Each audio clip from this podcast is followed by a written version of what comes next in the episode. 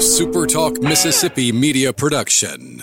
State Treasurer David McRae is returning record amounts of money to Mississippians, whether it's through the College and Career Savings Program or the millions in unclaimed money awaiting your claim. Treasurer David McRae says get your application and claims today. Treasury.ms.gov. It's a great time to live in Mississippi, and we're talking about it. Welcome to the Ricky Mathews Show on SuperTalk Mississippi. Welcome to the Ricky Mathews Show from the Citizens Bank Studio. I'm thrilled to, to be here today and appreciate you listening or watching on Facebook or YouTube or Super Talk TV or your favorite podcast. Uh, we appreciate you and engaging with the show. However, whenever you want to do that, we get lots of feedback about the multimedia platform, and people appreciate that. But don't don't let there be any confusion. Radio is king, and the opportunity to uh, to be on the Super Talk Network is really important. We appreciate you being here as we celebrate so many people working hard to make our state a better place to live, work, and play. Hey, listen, I don't have any big uh, things to share or, or things to uh, to uh, focus on this morning before we go to our guest. I'm just going to jump right into our guest someone I really look forward to, to engaging with. Uh, he's uh, with the Mississippi House of Representatives, District 13, which is in Jackson County. It's my friend Hank Zuber, someone I think he's a you know he's a he's someone who's a, a, an avid listener of the show and someone I enjoy checking in from time to time. Hank, how you doing, my friend? Ricky, good morning. Good to be with you, and thank you for the job you do. I appreciate you too, man. So, man, we got a lot to talk about. You've been traveling around the world. You got a new speaker that you're close to. I mean, I actually, you know, when you think about the relationship that coastal Mississippi legislators have with the new speaker, we're really getting started with, you know, with a with a, a, a lot of momentum. And I look forward to chatting about that here in just a second. Committee assignments have been done. You've got a new com- committee uh, uh, assignment in state affairs. It's actually a new committee. We're going to chat about that as well well. The mood in the legislature is one that says we're going to do a lot of different stuff simultaneously. Big economic development projects. We're having discussions about healthcare in Mississippi in ways we haven't before. You're the chair now, you know, still the chair of the insurance committee, among other responsibilities. Um, you guys hit the ground running, didn't you? We did, and and that's uh, that's because of the new speaker we have. You know, we talked earlier about his energy and the fact that he's willing to look at a lot of different things. And I don't know if we're going to actually have, you know, legislation that comes from it, but we've got four or five major topics just in my committee, Ricky, that hasn't been looked at since, you know, at least in the last 20 to 25 years. Wow. So I'm looking, yeah, I'm looking forward to it. And and uh, uh, some of the bills that have been assigned to the State Affairs Committee is dealing with the IT infrastructure of the entire state the yeah. networking, the ability of state agencies to be able to network with each other. C- CPS needs to be able to network with Chancery Court and vice versa. And then also, Ricky, the procurement process, which hasn't been updated in the last 30 to 40 years. So again, I mean, that's that's uh, uh, because of Speaker White and, and, you know, he has hit the floor running. And uh, we just need to hold on and, and work hard and, and give him some information to make the right decisions. Well, my early reads on him are excellent, really, really good. I haven't met him yet. I look forward to having him on the show soon. Um, we're working to get that scheduled, and he's a busy dude, but I think it would be beneficial to him to join us, and we'll put him on the expanded version of our show that goes into the Mississippi Delta and Jackson as well, in addition to the Mississippi Coast. But what's important is um, you know anytime you get a new speaker, you're going to breathe new new life. But I, I, as I shared with you before the show started, my early reads on him. Number one, he compartmentalizes really well, which is to say, he can he can uh, go deep into a subject and then sort of close that file and then go to the next subject and go deep again. So his right. he has a lot of capacity. So in order to have capacity, you got to be relatively smart. In his case, as you pointed out, he's really smart. So you know it helps to have a leader that that's willing to multitask in a big way. To be a good speaker, you gotta have to you gotta multitask, don't you, my friend? Yes, absolutely. And as I was telling you earlier, his his intellect is unmatched. But again, not only that, but but Ricky, he can take a topic that is very complex, okay, and he can digest it, comprehend it, and explain it to the layperson, like like you know, like me, for instance, in a way that is simple and understandable. And that's a unique characteristic. A lot of people can't do that, and he's got that characteristic. Yeah, I I, I, I definitely agree. And again, once again, not necessarily just toeing the party line. I mean, there are lots of issues that we need to just have conversations about and debate in the state that could be solutions that could cause us actually to adjust um, our party you know goals and our party priorities. Um, anyway I, I, think it's terrific. We'll get into a lot of that before we get off the uh, before we get done with our conversation today. You uh, you actually recently went into albania and lebanon. What what brought you around the world in that way. Well, you know, as as you can imagine, I get a lot of questions from people asking me the same thing, and and um, Ricky, um, it, it's two countries that a lot of people don't go to, and their location and you know what's happening with the development. If you don't get to those two countries now or in the very near future, it's going to be both of them will be over commercialized and and you will not be able to to experience the true nature of those countries and the culture because the growth rate just like Greece and and Italy I mean it's it's it's booming those countries are booming because of the cost of living people are finding out about them and uh, so I wanted to get over there before it was too late yeah, yeah. You know, I got I got some uh, exposure. I want to re- I want to remember that the uh, future pipe that was developed in, in on the the Harrison County development um, sure. corridor there was um, was Lebanese owned, if I remember that right, because I, I remember one of the leaders from that company at one of our receptions gave me a bottle of Lebanese wine. If, if I'm if I'm remembering that correctly, but um, and he just he really bragged. I know that we think about Lebanon and we think about all the, the the conflicts and wars and strife that has taken place. But he helped me come to appreciate about it that it was a beautiful country, and you know with really good people. And um, but what was the draw? What brought you there? Well, again, it was to, to, to see countries that usually people don't go to and experience that culture, and to see it before it's too late again. Yeah. I mean, Albania, I mean, as you may know, people are moving there. The construction, the tourism is is increasing at a astronomical rate. But Ricky, what amazed me, you know, uh, a lot of Americans um, think that the United States is the center of the universe and that we're leading in, in every technology that you can think of. But I was actually amazed and astonished by the technology and what is happening in those two small countries. Specifically, for example, Ricky, in Albania, um, uh, their EV, electrical vehicle uh, uh, population or usage rate has got to be above 50%. Now, that's not hybrids. This is, I mean, the cars that are being driven in Albania are over 50% totally electric and it's you know and and who has heard of Albania? Hardly anybody.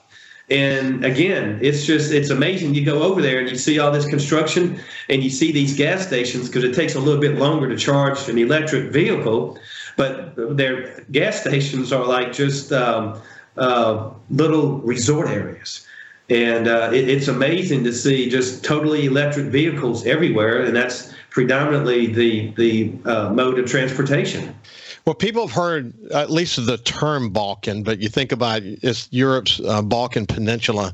So you have a coastline, and then you have the Alps that run through. it. It's actually a re- really beautiful country, and uh, I've not been there, but I'm obviously familiar with it. And um, it's it's just it's great to go great, great to go see something like that. I, I, I say this a lot on the show, and and this is the point that you're making that when people travel, especially outside the U.S., which I've had the opportunity to do, uh, thank goodness um, it creates a perspective, doesn't it? I mean, you oh. you get to uh, you get to you get to really appreciate that we're not necessarily the center of the universe, as you pointed out, and there's a lot to learn from from from going abroad, isn't there?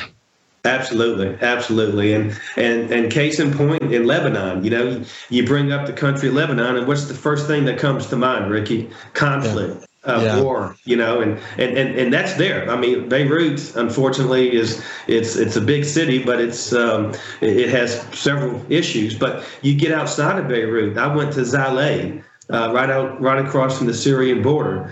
Uh, again, just uh, a, beautiful uh, area of the country of the world. The food, the wine. Um, Zahle, as you mentioned earlier, you were talking about Lebanese wine. Zahle is the city of love and wine and, and, I can and I can see why. Yeah. But even in Ricky, even in uh, a country like uh, uh, war torn Lebanon, you know, all of their buildings, residential, commercial, are made out of concrete. There's there's no structures made out of wood. Everything is concrete, and every building, every single building has solar panels on top of it. Yeah, it's amazing. It's amazing. Yes, I mean the technology is that's being I felt used. the same way when Ann and I went to Croatia and, and toured that beautiful country, and you know took it all in and got to see the decisions that her grandparents made to come through Ellis Island to go to Biloxi and the difficulties they were having back in those days that led to them making that perilous decision. But man, there's there's a lot to there's a lot to appreciate from it.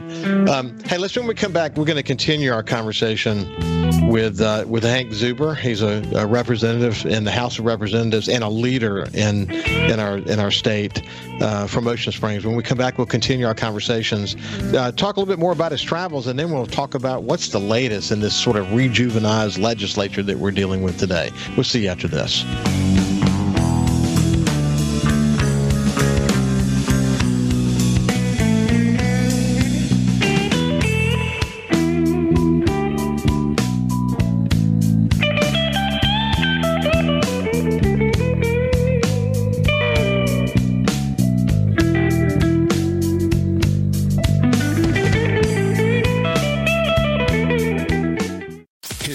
Love for Mississippi is why he's here. This is the Ricky Mathews Show on Super Talk Mississippi. Welcome back to the Ricky Mathews Show as we continue from the Citizens Bank studio to chat with uh, my friend Hank Zuber, who's in the Mississippi House of Representatives. He's from District 13, which is Jackson County. He's from Ocean Springs. He loves Ocean Springs, and he d- brings a deep love of coastal Mississippi to his role in the Mississippi legislature. His really important role among among many other uh, leadership roles he's playing. He is the chair of the insurance committee in the House, and you can only imagine how important that is to to coastal Mississippi. Hey, before we get to the legislature and the latest there, because I know there's a swirl of activity happening there right now.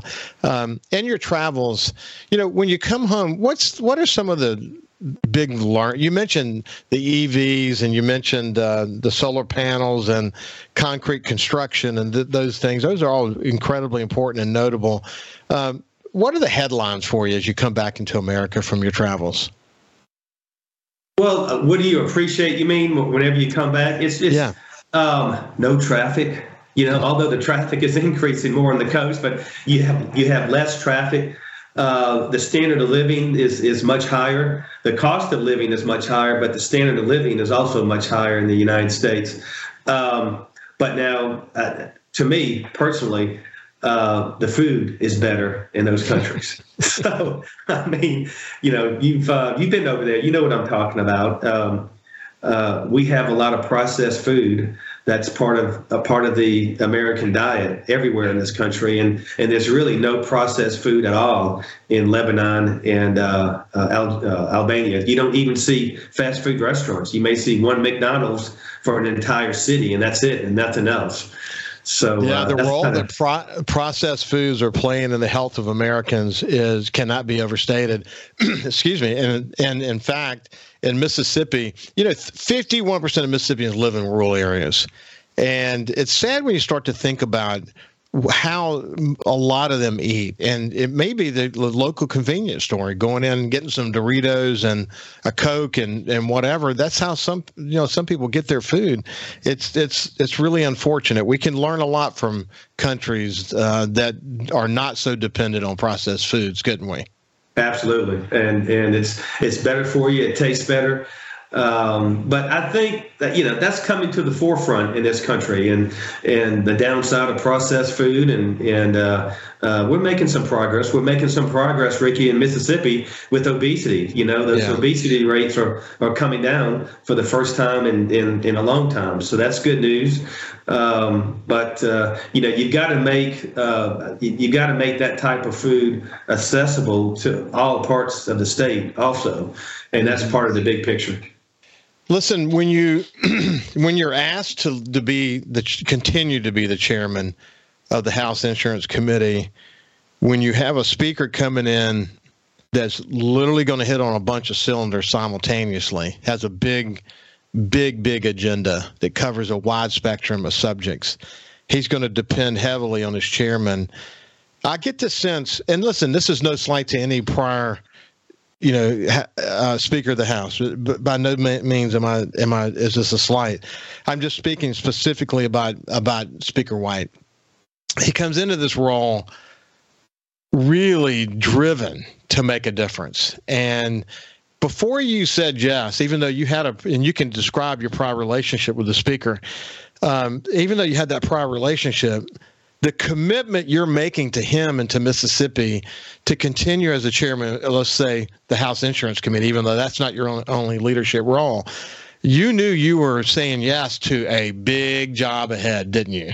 I did, I did. And just a, a minor correction, you, are right about the broad spectrum of, of state affairs, but I am I'm no longer the chairman of insurance. I'm a member as you mentioned, of the insurance committee, but now I am the new chairman of the new committee called State Affairs. But yes, you are exactly right. It's got a very broad spectrum, and and uh, it, it's going to be Ricky without hesitation. It's going to be one of the workhorse committees uh, of the House. I mean, just look at some of the bills that have been referred to it already. Um, you know, IT infrastructure, technology infrastructure of the whole state, the procurement process for the whole state. Uh, you know, both of those topics, neither one of them have been looked at since I've been up here. And that's been, you know, 20, 24 years. And uh, so it's time. So listen, uh, just one quick point on the inf- information about chair of the insurance committee and the information that carried forward f- for me for this show. It had you still as the chair, so I just I didn't even question it. I just rolled with it. But uh, but I'm looking forward to get you know you have a lot of assignments that have been made, and as I mentioned, uh, looking forward to going to the updated section on the on the uh, House of Representatives website so I can have all that information for for sure. future shows. But um, there is you know when you think about the speaker, there there uh, again coming back to the to the point I made, there are there are a lot of issues going to get tackled this legislative session in ways that, and I, I feel the same sense coming from from Delbert Hosemann that there's there's an openness to have lots of conversations that maybe we weren't willing to have before, and um, and and we're actually going to do that, aren't we? And and Speaker White has been very open about that, and he stated it many times on several different occasions. I mean, you know, uh, uh, and and people want to kind of focus on Medicaid, but he wants to look at healthcare in toto. Yeah, he wants to look at the he wants to look at the entire healthcare industry and delivery in in in the big picture. Yeah, and, and that's and to me that's the right approach. I mean, and again, everybody keeps saying Medicaid, but there's a lot more to it than just Medicaid. Um, yeah. You know, should the state of Mississippi, Ricky, have their own health uh, health care exchange like Arkansas, or should we rely solely on on Medicaid and, and the federal government? That's something that's going to be looked at. So it's it's uh, everybody's excited. Uh, there's a new energy uh, uh, to the Capitol, and um, you know, like I said, I mean, just just hold on because it's going to be a tremendous ride. Hey, listen, let's let's just just on healthcare for a second. The way that I've talked about it on this show, and I agree. I've I've I've been quick to say we need to have the conversation around Medicaid expansion, and I'm conservative. I just think it's something we need to have the conversation about. But it can't be about just uh, that. I mean that that's got to be a tool that is considered to help right. fill a gap. How do we understand better what the gap is? And this is why I think it's beneficial to have a speaker who comes from a rural area because he's watching as we all are, uh, hospitals closing across the state of Mississippi.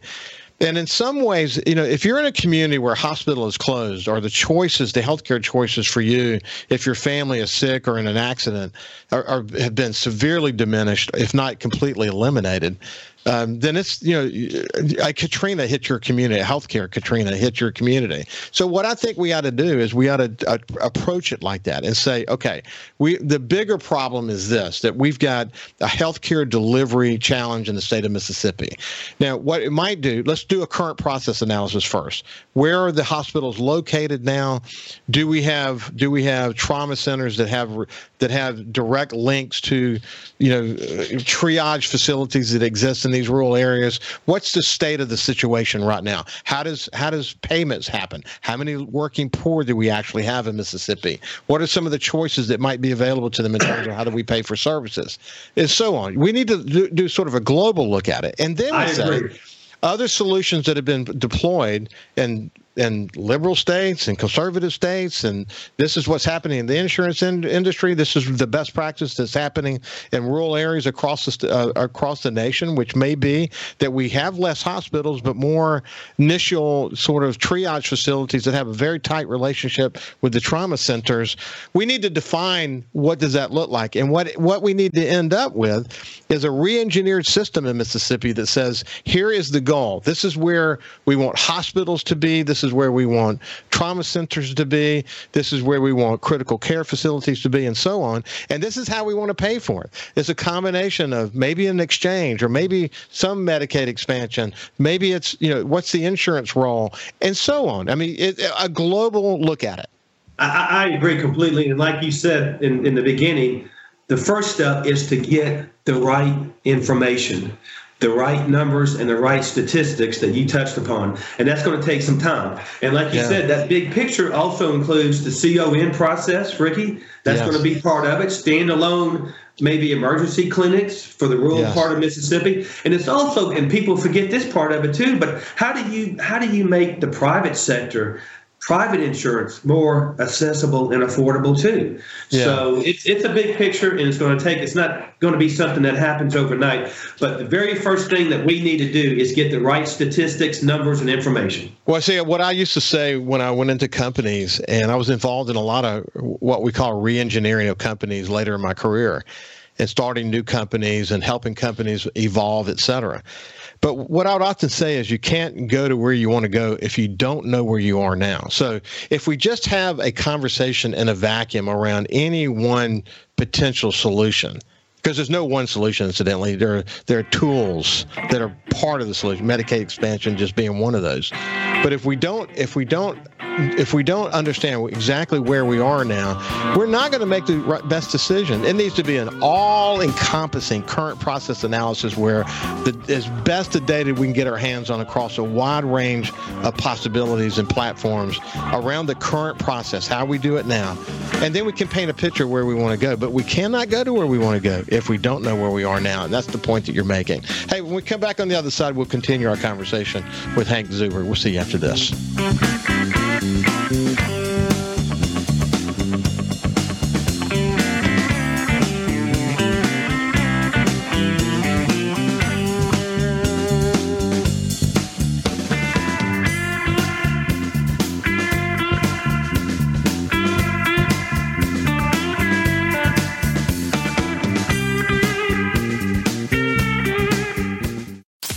passion and love for Mississippi is why he's here. This is the Ricky Mathews Show on Super Talk Mississippi. Welcome back to the Ricky Mathews Show from the Citizens Bank studio. I have my friend, uh, a representative in the House of Representatives, District 113, which is Jackson County. He's from Ocean Springs. He's a leader in the Mississippi legislature. I think what's really important, Hank Zuber, is that we have good a good working relationship in some cases significantly better than most communities have with the with the new speaker of the house man that's it's great to get started with that relationship and, and an understanding of coastal mississippi isn't it It is, and uh, you know, Jason brings a different perspective uh, to the speaker's office. uh, he spent a lot of time on the coast. I mean, he's he's not a stranger to the coast, and uh, you know, obviously he represents the entire state, but he understands that ultimately. Uh, you know, your best return is going to come from the coast, whether it be tourism or other economic development projects. So uh, the coast is very important to him, and it will continue to be that way throughout his tenure as Speaker. I was, I was thrilled to see Manley Barton in a key leadership role. That's exciting to see, isn't it? Well, not only that, but Manley has his ear too. So if something yeah. needs to be stressed about the coast, Manley's the person to do it. And you have his ear. I do. I do. It's it's uh you know this was a select committee, as you know, uh, created by the speaker, and it's going to be one of the uh, workhorse committees, and uh, he has entrusted me with a lot of important issues, and and uh, I respect and and uh, uh admire the speaker. I'm gonna work extremely hard to uh, to get the right information that he needs, uh, Ricky, on these is- on these issues, so that he can make the right decision. Yeah, I'm I'm I'm excited for you guys. That's for sure. Hey, listen. Um, economic development. You know, some people uh, will criticize the state of Mississippi for putting together incentive packages and all of this, but the reality is, until that changes in other states, you you got to pay to play in the economic development world. So if, if it, we were all playing by the same rules and we didn't have to put incentives on the table, that would be terrific. But that's not the way the world works in this highly competitive economic development world that we're dealing with. And for Mississippi to be in that conversation with these kind of multi-billion dollar investments, man, that's that's saying something. We are we are all in, aren't we? It, it is, and you got to make sure you got to trust MDA. You got to trust the experts. I mean, you got to make sure that we don't have another um, uh, beef plant uh, situation or, or you know the Perry County uh, uh power situation, and uh, uh, you know that's not the case here. I mean, the rate of return is going to be tremendous, but the technology, the technology that will come to the state of Mississippi because of this is is, I mean very, very important. Now, you know, we did get some pushback from uh, some of our constituents that, you know, why are you dealing with China and why do we have to have, you know, a, a Chinese ownership? And, and I shared that concern. But it was told to me that after that 10 year period, China will no longer have any interest whatsoever in that JV. So, I mean, you know, the ones who are concerned about China, let's use their expertise. Let's kind of get what see what type of technology they have in this industry, and then ten years from now they're out of the picture. Well, the fact that they're partners with other companies that we we do feel comfortable working with, that's that bodes that bodes well for this project, though, doesn't it? Yes, without question, I agree with you. And uh, again, I mean, this could be, you know, this is a game changer. Um, uh, you know, I just see Ricky. I see the future of Mississippi just being so bright and and other companies locating to Mississippi. You know, the people, Ricky, the quality of life, the cost of living, the cost of business. I mean, where else can you go? Now yeah. we've got some improvement that we need to make, but think about it. You know, I mean, you can't go to California, you can't go to New York. I mean, you know, Florida is getting to the point where it's saturated. You know, North Carolina. Too. I mean, Mississippi is the last state where if you come now, you can get in on the ground level and the future is bright and unlimited. Yeah, you know, really, uh, really significant land available. Uh, you've got our infrastructure. Uh, we've we've proven that we're willing to work with developers to get infrastructure up and running rapidly. The cost of electricity is extraordinarily low compared. Availability of water. Uh, and then, you know, you pointed out that one of the things about Mississippians that I talk about on this show all the time, we see it after natural disasters in a big way, is what in the what is in the whole uh, heart and soul of Mississippians is something that attracts people here. They they're connected to that. And right, every state has their issues. I mean, we are we listen. If you think about it, the, what we've done to create broadband access in places where they didn't have it before. I spent a lot of time in the Mississippi Delta. There have been miles and miles and miles, if not hundreds, thousands of miles of fiber optic cable laid in places that would have never gotten it before if we had not helped the, uh, electric co-ops get into the business of doing this. And now we have fiber optic cable um, high speed internet access going into communities that would never had it before. That's revolutionary in and of itself. And then the other moves that we're making around around education, working on third grade reading level, not letting kids move into the fourth grade if they're not up to where they they need to be. The things like that have really made a difference. Our universities are good. Our our state community college system, especially when it comes to workforce development, is one of the best in the entire country. If not the best, our junior college system for workforce training is unbelievable. I agree completely. So, you know, you add all that up, and look, these are not just statements. I'm just talking off the top of my head. This is real stuff. Mississippi Gulf Coast Community College, over 50% of the students that go there now in non-traditional, edu- eh, eh, non-traditional education, workforce development, because Gulf Coast Community College is listening, as other community colleges are doing, listening to the economic development foundation of the region and saying these are the kind of jobs that we that we have available. We need people who can fill these jobs, and they're willing to turn on the dime to change the course curriculum to be able to meet that need. See, these are the things that add up over time. These are the things that begin to help convince major manufacturers and major economic development projects that Mississippi is something we ought to take seriously. And then we play ball when it comes to incentives in a way that helps us be competitive against other states. And that's the way we win. And we've won before, we won recently, and we're going to win again, aren't we? I, I, agree. We're going to continue winning, and and most of our citizens, Ricky, don't even hear about the lesser or the smaller economic development projects like Milwaukee Tool Manufacturing yes. in the northern part of the state, or the number of solar panel uh, farms that are coming to Mississippi, adding value, adding ad valorem tax value to our properties and our real estate, which helps the school districts and you know 16 section land, and it goes on and on and on. So the, the future of Mississippi is bright, and it will continue to be so. Well, it's the, the we're we're playing ball, and you know I've I've heard I've heard the um, the criticisms about not having development um, west of I fifty nine. And so I think there's two things I'd say to that, and I'll get your comment about that. The first thing is simply that companies are going to choose to go where they go because there are resources there that they can use, especially you know workforce. That workforce is huge to that, but there's there's a lot more to it than that. It's infrastructure, availability, all those things. But what I would say is that because I spend a lot of time in the Mississippi Delta, it's largely, uh, very largely, a farming part of our state. But we we can't deny you know the lack of health care. We you know the, the, lots of issues in the Mississippi Delta that we need to overcome. And some do believe, and I actually believe this too, that if we can't find a way way to lift the Mississippi Delta up, then we will always be only as strong as our weakest counties. Even though when you do major projects, uh, a rising tide lifts all boats, we still have big issues in the Mississippi Delta. Instead of just issuing criticisms about all development being east of 59, we should be challenging ourselves to say, how can we, how can we bridge that gap and see more projects west of 59? Is that something you think about? It is, and like you said, ultimately that's going to be a private sector decision. But it's something that uh, that's another issue that we need to look at. I mean, how do we bring economic development and improvement to the Delta? And I think uh, that's something that Speaker White, I think it's on his agenda also. I mean, he comes from a rural part of the state. And, um, you know, like you said, though, there's a lot of issues, a lot of local issues that need to be addressed. But uh, again, it's like everything else. Let's open it up. Let's discuss it. Let's talk about it and see what we can do.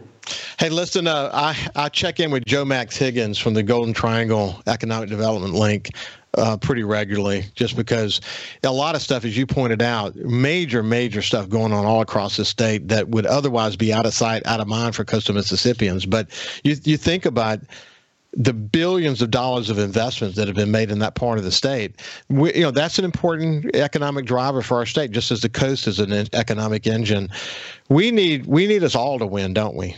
Yes, yes, and Ricky, I want you to maybe look look into this a little bit more, but uh, and this is something I'm going to look into. But I have been told that uh, uh, Mississippi's universities, we are the almost at the very bottom in terms of the SEC schools. Uh, uh, considering uh, the number of patents that our research, you know, not just research institutions, but all yeah. of the institutions, Mississippi State, Ole Miss, USM. Um, so that's something that we need to look into, and we need to get them in front of us and say, hey, you know, do we need to change something here? Because we're not getting the patents from our research and our money that we're spending on our universities like some of these other schools, and and I think that would help the economy too. Well, uh, it's actually a really good point. I think it's something we really better we better think about. Hey, when we come back on the other side, we'll continue our conversation with Hank Zuber and get him to describe, you know, where where does this session go from here? What what does he anticipate as he gets his arm around all these roles that he's going to be playing? We'll see after this.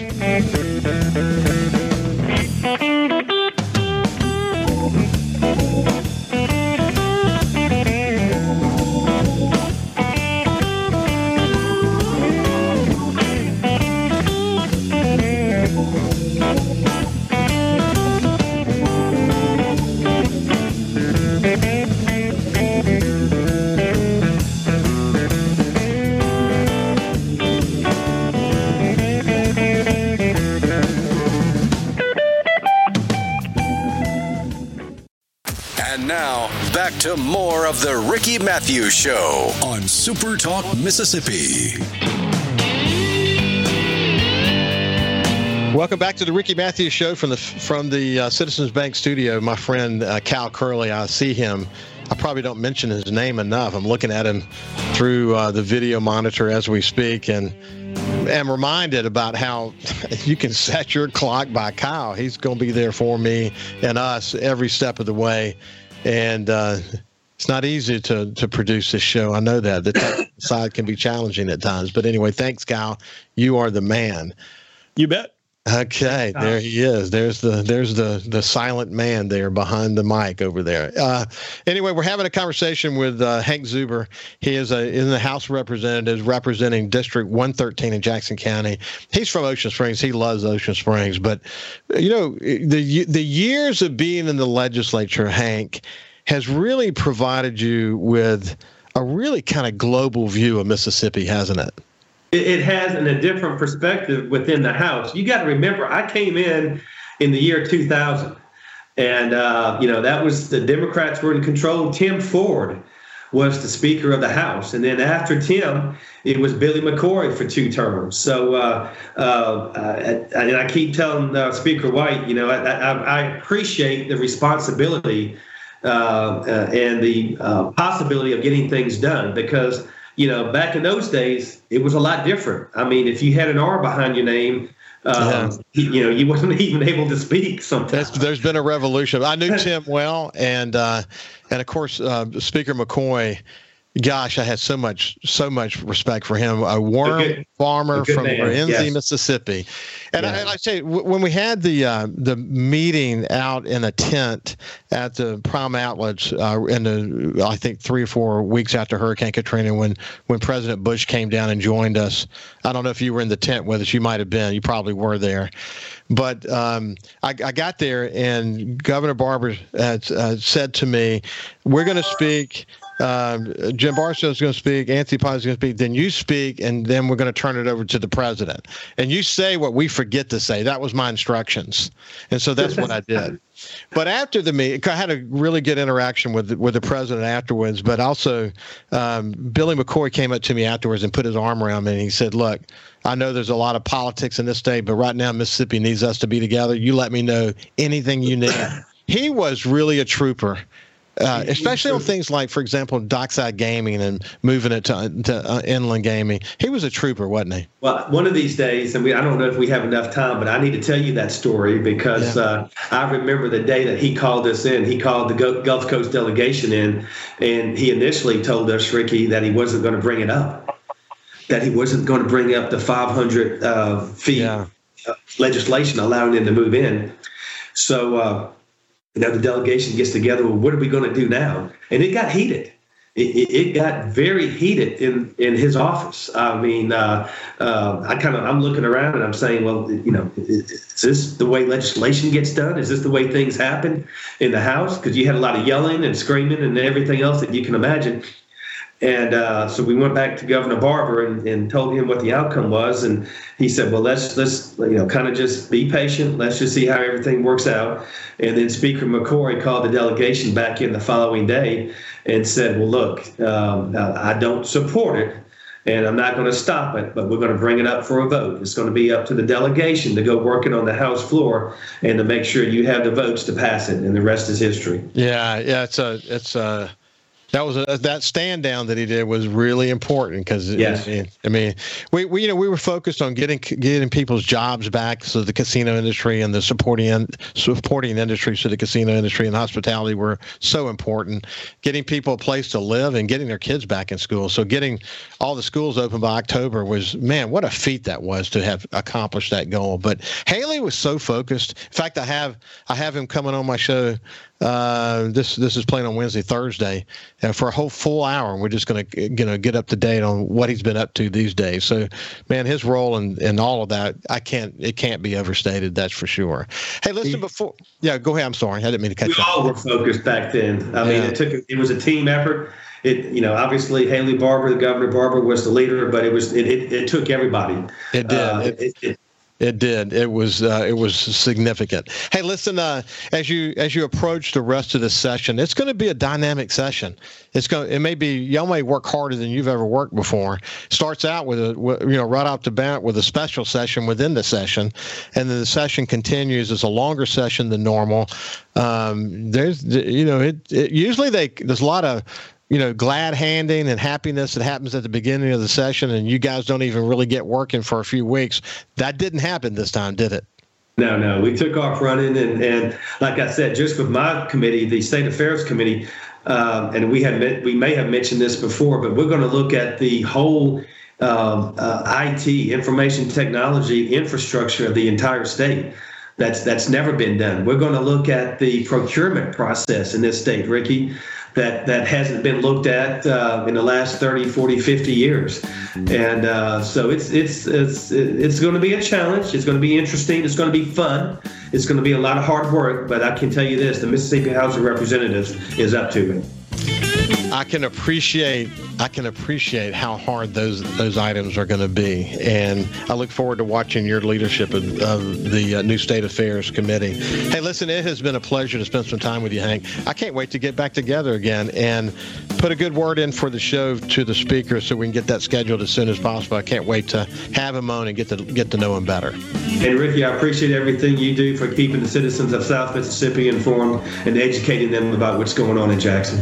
You bet, my friend. Take care and uh, work okay, hard. Work hard. Have a, have a good week. Okay, buddy. Take care. Okay. Bye bye. Uh, have a great day, and we will see you tomorrow.